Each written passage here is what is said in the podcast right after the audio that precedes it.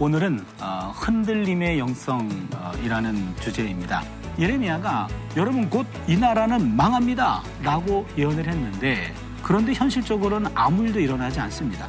이것이 예레미야가 비웃음과 조롱거리가 되는 이유가 됩니다. 예레미야는 어, 자신의 소명의 근원인 야훼, 그 야훼에 대한 불신 때문에 지금 내가 파업하겠다. 그래서 내가 안 하겠습니다. 라고 입을 닫아버리는 거예요.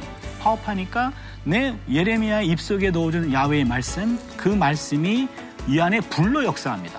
예레미야는 갑자기 하나님에 대한 어, 신뢰를 고백하게 됩니다. 사방에 온갖 두려움밖에 없습니다. 사방에 온갖 두려움 속에서 어, 예레미야는 눈을 들어서 하나님을 바라봅니다. 바로 하나님의 사명은 예레미야에게도 예수님의 겟세만의 기도와 같은 고통과 절망의 기도를 드리게 만들었던 겁니다. 예레미야의 이 흔들림은 바로 올바른 방향으로 가기 위한 흔들림이었습니다. 그 흔들림에는 오히려 더 견고해지는 과정이었다라는 것을 함께 나누면서 오늘 공부를 마치도록 하겠습니다.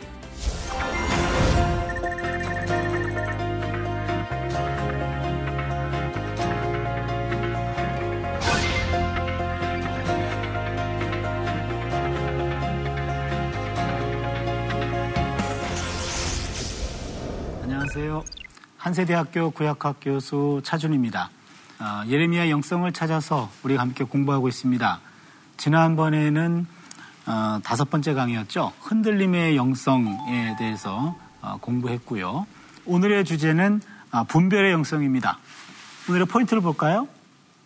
첫 번째 거짓 예언자에 대한 이야기를 오늘 집중적으로 다룰 겁니다. 그다음에 두 번째 주제는 참과 거짓을 분별하자라는 분별의 주제를 가지고 어, 함께 공부해 보도록 하겠습니다. 예레미야 23장 9절을 보면은요. 맨 처음 시작하는 말이 선지자에 대한 말씀이라 이렇게 시작하고 있어요.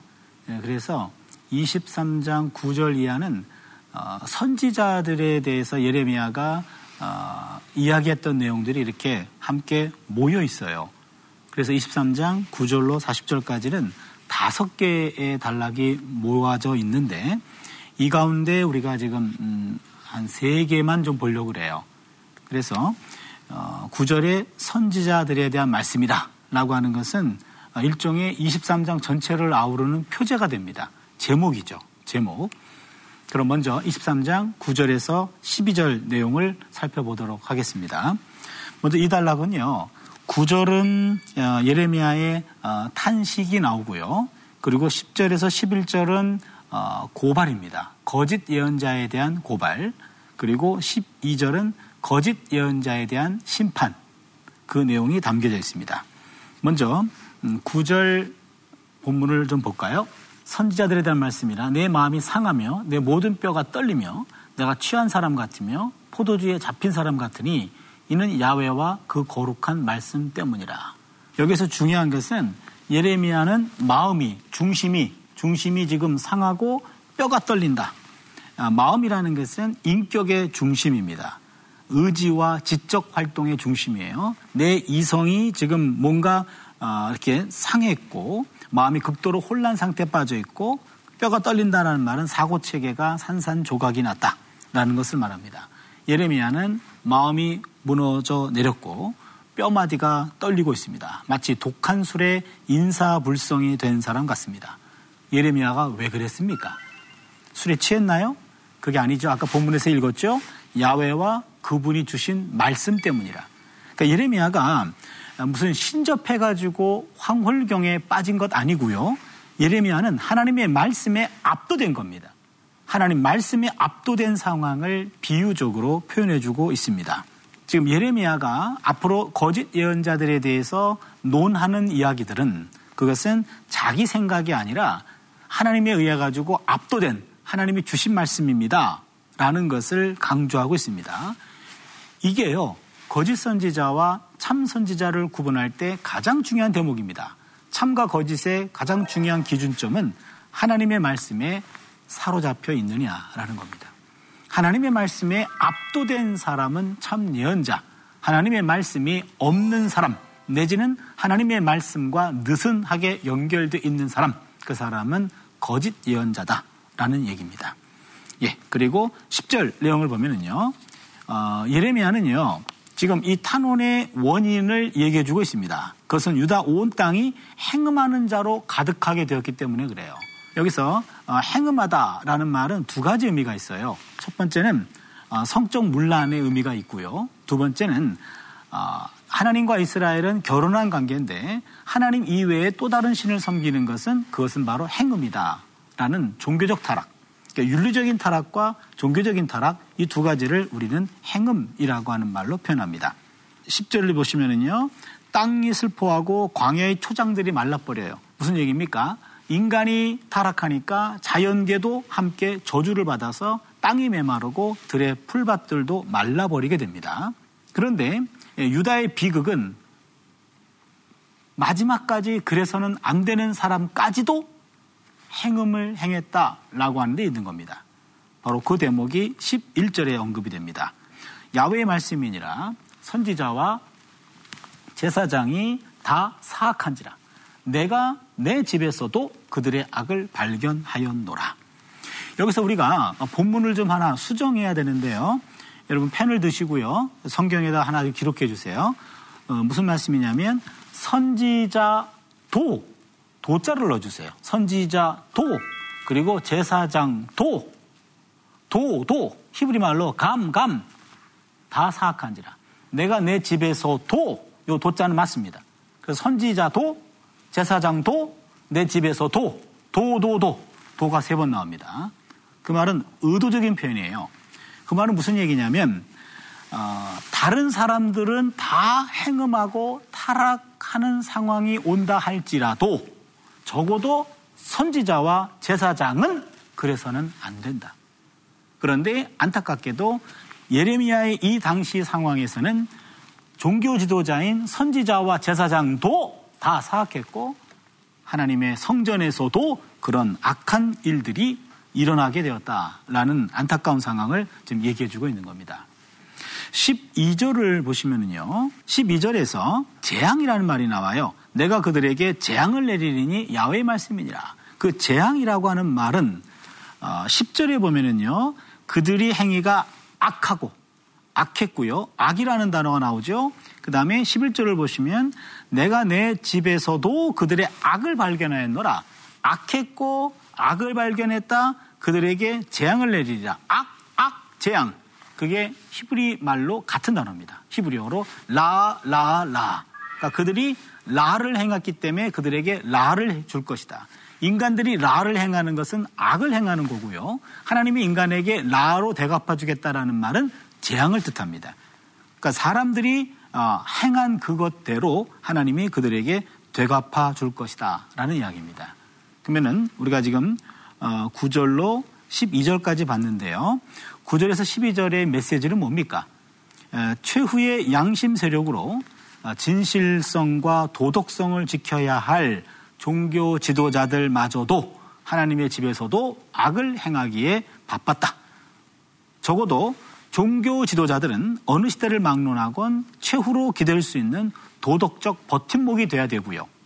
동시에 기독교인들도 이 시대의 도덕의 표본이 돼야 됩니다. 예수를 믿는 사람들의 가장 중요한 것은 도덕입니다. 도덕. 윤리적인 삶입니다. 우리 안에 하나님 말씀이 충만하지 못한다면 삶의 기준이 모호해집니다. 삶의 방향도 흐트러집니다.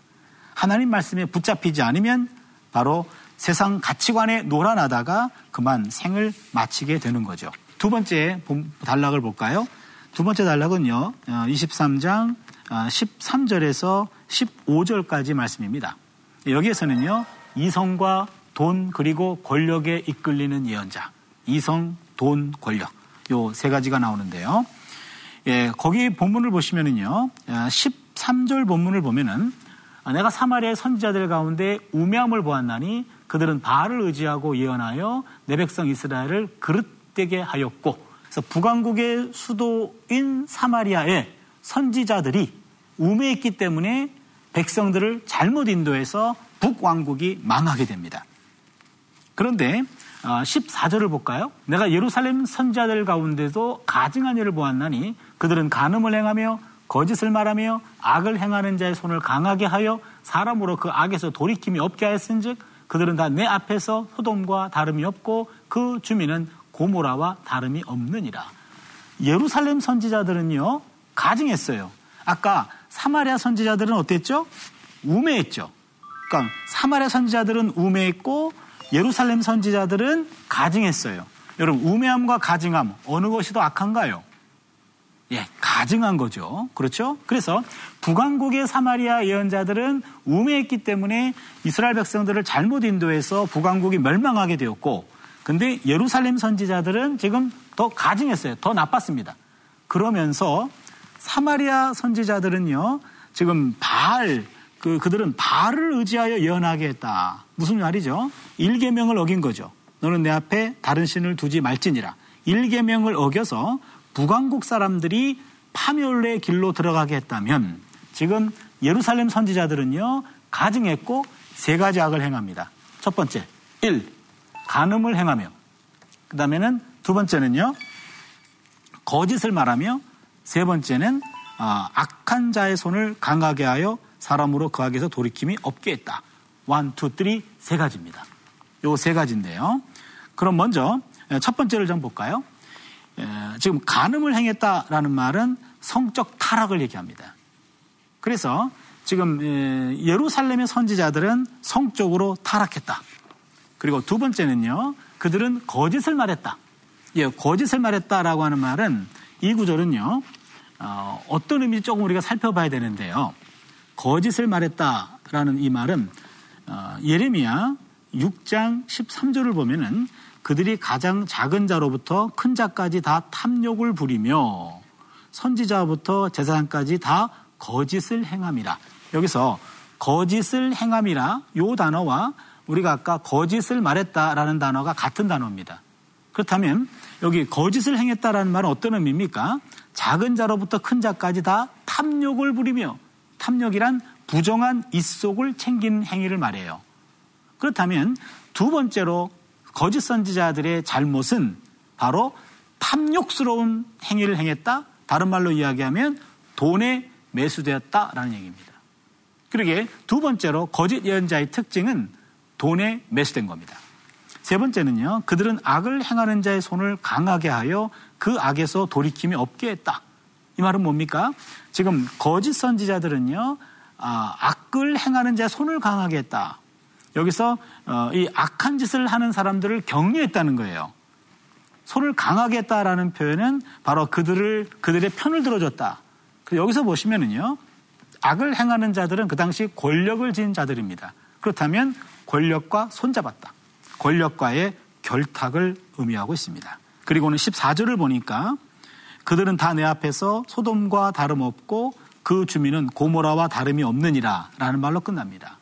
구약성경에서 소돔과 고모라 여러분 아시죠? 소돔과 고모라는 인간의 부패와 하나님의 심판을 보여주는 본보기가 돼서 심판의 불가피성을 말합니다. 그래서 이제는 예루살렘은 심판받을 수밖에 없다 라고 하면서 맨 마지막에 심판으로 15절이 나옵니다. 거짓 예언자들에게 심판이 선고됩니다. 보라, 내가 그들에게 쑥을 먹이며 독한 물을 마시게 하리니. 그러니까 거짓 예언자들에게 심판이 임하는데 그런데 아, 왜 그러냐면은 그 이유가 나오죠. 이는 사기 예루살렘 선지자들로부터 나와서 온 땅에 퍼집니다.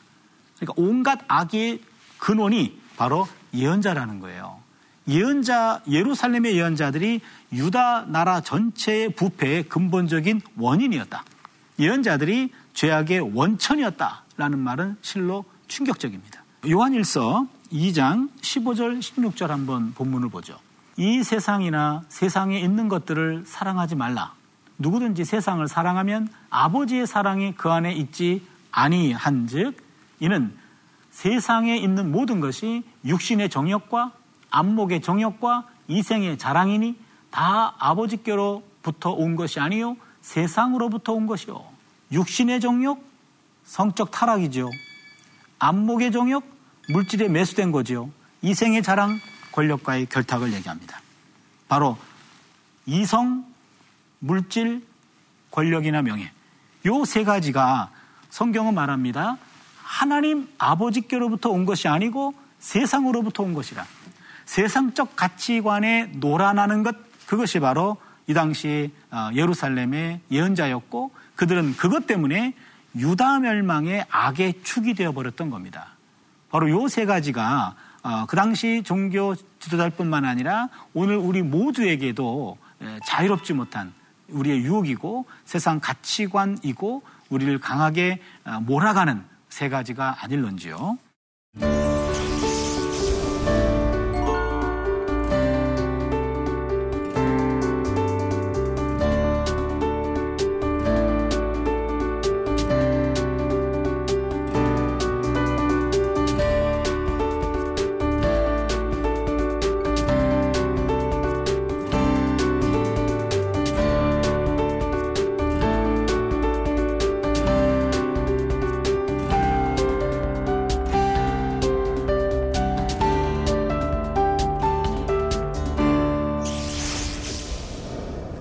우리가 9절부터 12절까지는 어, 그들은 말씀이 없었다.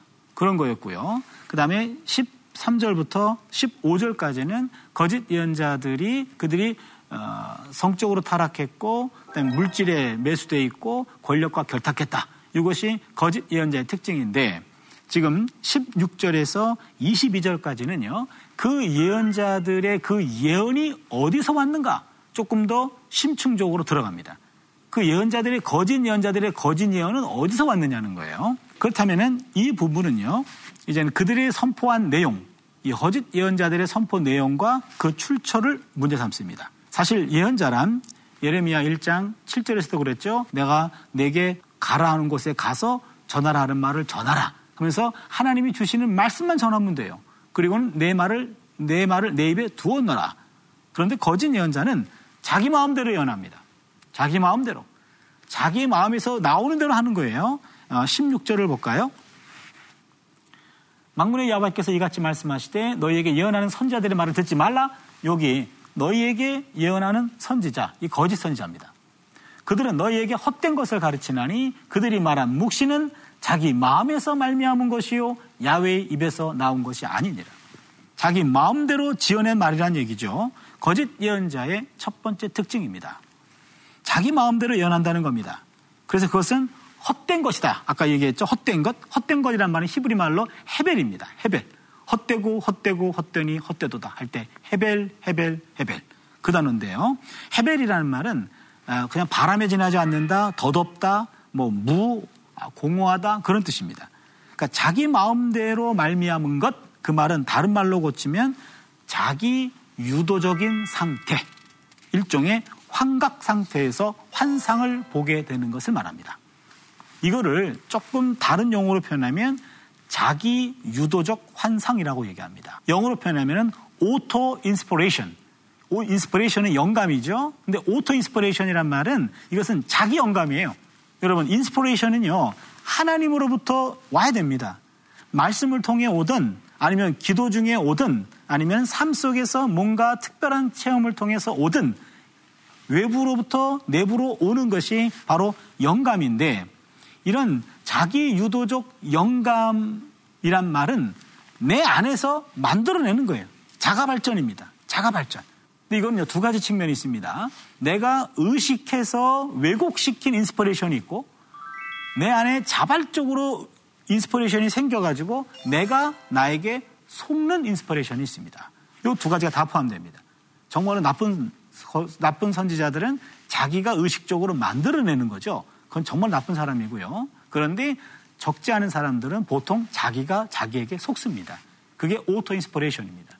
그리고 거짓 예언자들은 아마도 두 가지 의식적 혹은 무의식적으로 속는 사람 혹은 스스로 속이는 사람 이 두 가지를 다 포함하고 있습니다. 그런 예언자들은 백성들을 속이는 것이기 때문에 전혀 귀담을 가치가 없는 그런 예언이겠죠. 17절에 어, 거짓 예언자의 두 번째 특징이 나옵니다. 보세요. 근거 없는 평화를 남발하는데 항상 그들이 나를 멸시하는 자에게 이르기를 너희가 평안하리라 샬롬 야외의 말씀이니라 하며 또 자기 마음이 완악한 대로 행하는 모든 사람에게 이르기를 재앙이 너에게 임하지 아니하리라 하였느니라. 여기 보면은요. 샬롬 예언자를 말해요. 샬롬. 근거 없는 샬롬을 남발하는 겁니다. 아, 샬롬 걱정하지 마시오. 하나님 우리 편입니다. 라고 그냥 샬롬을 남발하는 예언자들이 나오는데 누구한테 얘기하냐면 하나님을 멸시하는 자에게도 샬롬을 약속해요. 이게 문제입니다. 여기서 하나님을 멸시하는 자라고 하는 말은 이것은 하나님을 부정한다는 의미가 강해요. 하나님을 부정한다, 요 멸시한다라는 말에서 신성 모독이라는 표현이 나와요. 그러니 신성을 모독하는 자에게도 그냥 샬롬, 완전히 그냥 샬롬을 남발하는 거죠. 이런 근거 없는 샬롬을 남발하는 것, 이것이 바로 또한 거짓 예언자의 특징입니다. 지금 타락한 예언자 앞에는 타락한 청중이 있었음을 알 수 있죠. 여기 보시면 하나님을 멸시하는 자들인데 예언자 앞에 와요. 그걸 통해 가지고 그들은 타락했습니다. 그러나 예언자를 통해서 하나님의 샬롬의 말씀을 듣기를 원하는 거예요. 그래서 둘 다 타락한 겁니다. 이들에게 없는 것이 있습니다. 18절을 보면은요. 누가 야외의 회의에 참여하여 그 말을 알아들었으며 누가 귀를 기울여 그 말을 들었느냐. 여호와의 회의. 바로 heavenly council. 한 하늘의 회의 장면입니다. 천상 회의입니다. 히브리 말로 소드라 그러는데 참 예언자들은요, heavenly council, 천상에서 이루어지는 그 회의 때 그 참여하거나 아니면 목격하거나 참관해서 거기에서 결정된 내용들을 전하는 것. 그게 바로 참 예언자입니다. 메신저들은요, 주로 그런 천상에서 결정된 내용들을 통보받고 이 땅에 파송된 사람들입니다. 그러게 참 예언자들은요, 자신의 개인적인 사사로운 견해를 말할 권리가 없습니다. 천상에서 결정된 것만 전할 수밖에 없는 것, 그것이 바로 참 예언자의 특징이라고 얘기할 수 있겠습니다. 그런데 이 거짓 예언자들은 그것을 왜곡시킨 거죠. 보라, 야외의 노여움이 일어나 폭풍과 회오리 바람처럼 악인의 머리를 칠 것이다. 야외의 진노가 내 마음에 뜻하는 바를 행하여 이루기까지는 그치지 아니하나니 너희가 끝날에 그것을 완전히 깨달으리라. 여기 보니까 이제 거짓 예언자들이 하나님의 심판을 받게 될 것이다. 라고 하는 내용입니다. 여기서 하나님의 분노가 일어난다. 분노가 바란다. 분노가 터져나온다. 여기서는요, 정확한 의미는 노여움이 일어나라는 말은 야짜라는 말인데, 야짜라는 말은 하나님의 심판이 어디에서부터 임한다는 암시도 없이 갑작스럽게 들이닥칠 때 쓰이는 말입니다. 그러니까 언제 어느 상황에서 어느 방향에서 올지는 모르지만 갑자기 거짓 예언자에게 하나님의 심판이 들이닥쳐서 그를 하나님이 징벌하신다라는 이야기입니다. 급작스러운 심판입니다. 피할 재간이 없습니다.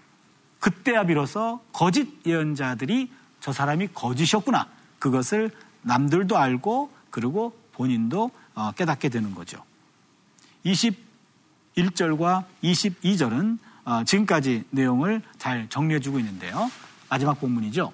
이 선지자들은 거짓 선지자들이죠. 내가 보내지 아니하였어도 하나님이 보내심이 없어요. 말씀을 준 적도 없고 천상 회의에 참여한 적도 없습니다. 그런데 다름질하며 열심히 예언자 흉내를 냅니다. 내가 그들에게 이르지 아니하였어도 예언하였은즉 그들이 만일 나의 회의에 참여했더라면 내 백성에게 내 말을 들려서 그들을 악한 길과 악한 행위에서 돌이키게 하였으리라. 거짓 예언자들은 파송받은 적도 없고 위임받은 메시지도 없지만 마음 자기 마음대로 샬롬을 남바람으로 말미암아 그곳으로 인기를 얻고 그곳으로 물질을 축적하는 사람 그것이 바로 거짓 예언자라는 이야기입니다. 그러니까 이 당시에 많은 예언자들이 이런 거짓 예언자로서 활동을 했던 시대입니다. 예레미야 시대는요. 나라 멸망을 앞둔 시대였습니다. 나라 멸망을 앞둔 시대였기 때문에 국가가 심히 혼란스러웠고 그리고 거짓 예언자들이 들끓었던 시대였습니다. 예, 이제 오늘 말씀을 좀 정리해 볼까요? 거짓 예언자들은요, 현실에 어, 탄탄히 뿌리를 내리지 못하고 허황된 확신과 위로에 근거하고 있습니다. 거짓 예언자들은요, 청중도 원하고 자신에게도 유익한 그야말로 인기에 영합한 거짓말을 남발했던 사람들이 바로 어, 거짓 예언자들입니다. 하나님은 그들을 보낸 적이 없음에도 불구하고 그들은 계속 거짓말을 남발합니다. 결국에 하나님은요, 어, 예레미야 14장 15절로 16절에 보면은요, 그들을 하나님이 심판한다라고 얘기합니다. 내가 보내지 아니하였어도 내 이름으로 예언하 이르기를 칼과 기근이 이 땅 이르지 아니하리라 하는 선자들에 대하여 야외께서 이같이 말씀하시니라. 그 선지자들은 칼과 기근에 멸망할 것이요. 그들의 예언을 받은 백성은 기근과 칼로 말미암아 예루살렘 거리에 던짐을 당할 것인즉 그들을 당할 자가 없을 것이요. 그들의 아내와 아들과 딸이 그렇게 되리니 이는 내가 그들의 악을 그 위에 부음이니라. 무서운 것은요. 거짓 예언자들은 거짓 예언을 했기 때문에 마땅히 칼과 기근으로 심판당하는 게 당연합니다. 그런데 그 예언자를 찾아갔던 백성들도 똑같이 죽, 막습니다. 똑같이 죽습니다. 아, 이게 무섭습니다. 여기서 중요한 것은요. 성도들도 일반인들도 깨어 있어야 된다라는 거죠. 분별해야 됩니다. 분별하지 못하고 거짓말을 남발하는 그곳에 간 것도 그를 찾은 것도 그 말씀을 듣는 것도 바로 본인의 책임도 있다는 얘기입니다. 거짓 선지자에게 주어지는 심판이 그를 찾아간 사람들에게도 똑같이 주어진다라고 하는 것 그것은 오늘 우리에게 큰 도전이 됩니다. 적어도 그 안에 말씀이 있느냐 그거하고 그다음에 그 사람의 윤리적인 삶이 바로 이성과 물질과 명예 권력으로부터 얼마큼 자유로운가 이것도 우리가 하나의 기준으로 봐야 되고요. 동시에 auto inspiration에 의해서 나온 그런 출처 없는 말은 아닌가 이것들을 가지고 늘 깨어 있어서 기도해서 나를 지킬 수 있어야 됩니다. 나를 내가 지켜내지 못하면 거짓 지도자도 심판받지만 그를 따랐던 사람도 함께 심판받는다 라는 그런 무서운 말씀을 우리가 함께 어, 거짓 예언자와 참 예언자의 구분점에서 배우게 됩니다. 참으로 쉽지 않습니다. 그래서 늘 깨어서 말씀 보고 묵상하고 기도하는 삶이 지속돼야 거짓된 영에 우리가 미혹되지 않고 분별할 수 있는 은혜가 우리에게 임하게 될 줄로 믿습니다. 예, 오늘은 여기까지 하고요. 다음번에는요, 깨달음의 영성이라는 말씀으로 어, 여러분을 어, 기다리겠습니다. 여러분, 다음에도 꼭 깨달음의 영성 기대해 주세요. 감사합니다.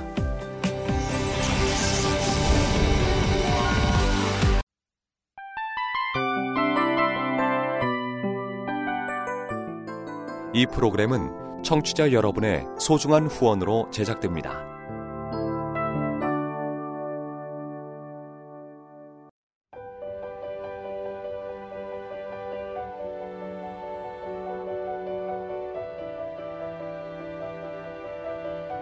세상에는 수많은 교회들이 있지만 더 깊이 있는 말씀 강해를 찾기 위해 크기로만 교회를 선정하지 않습니다.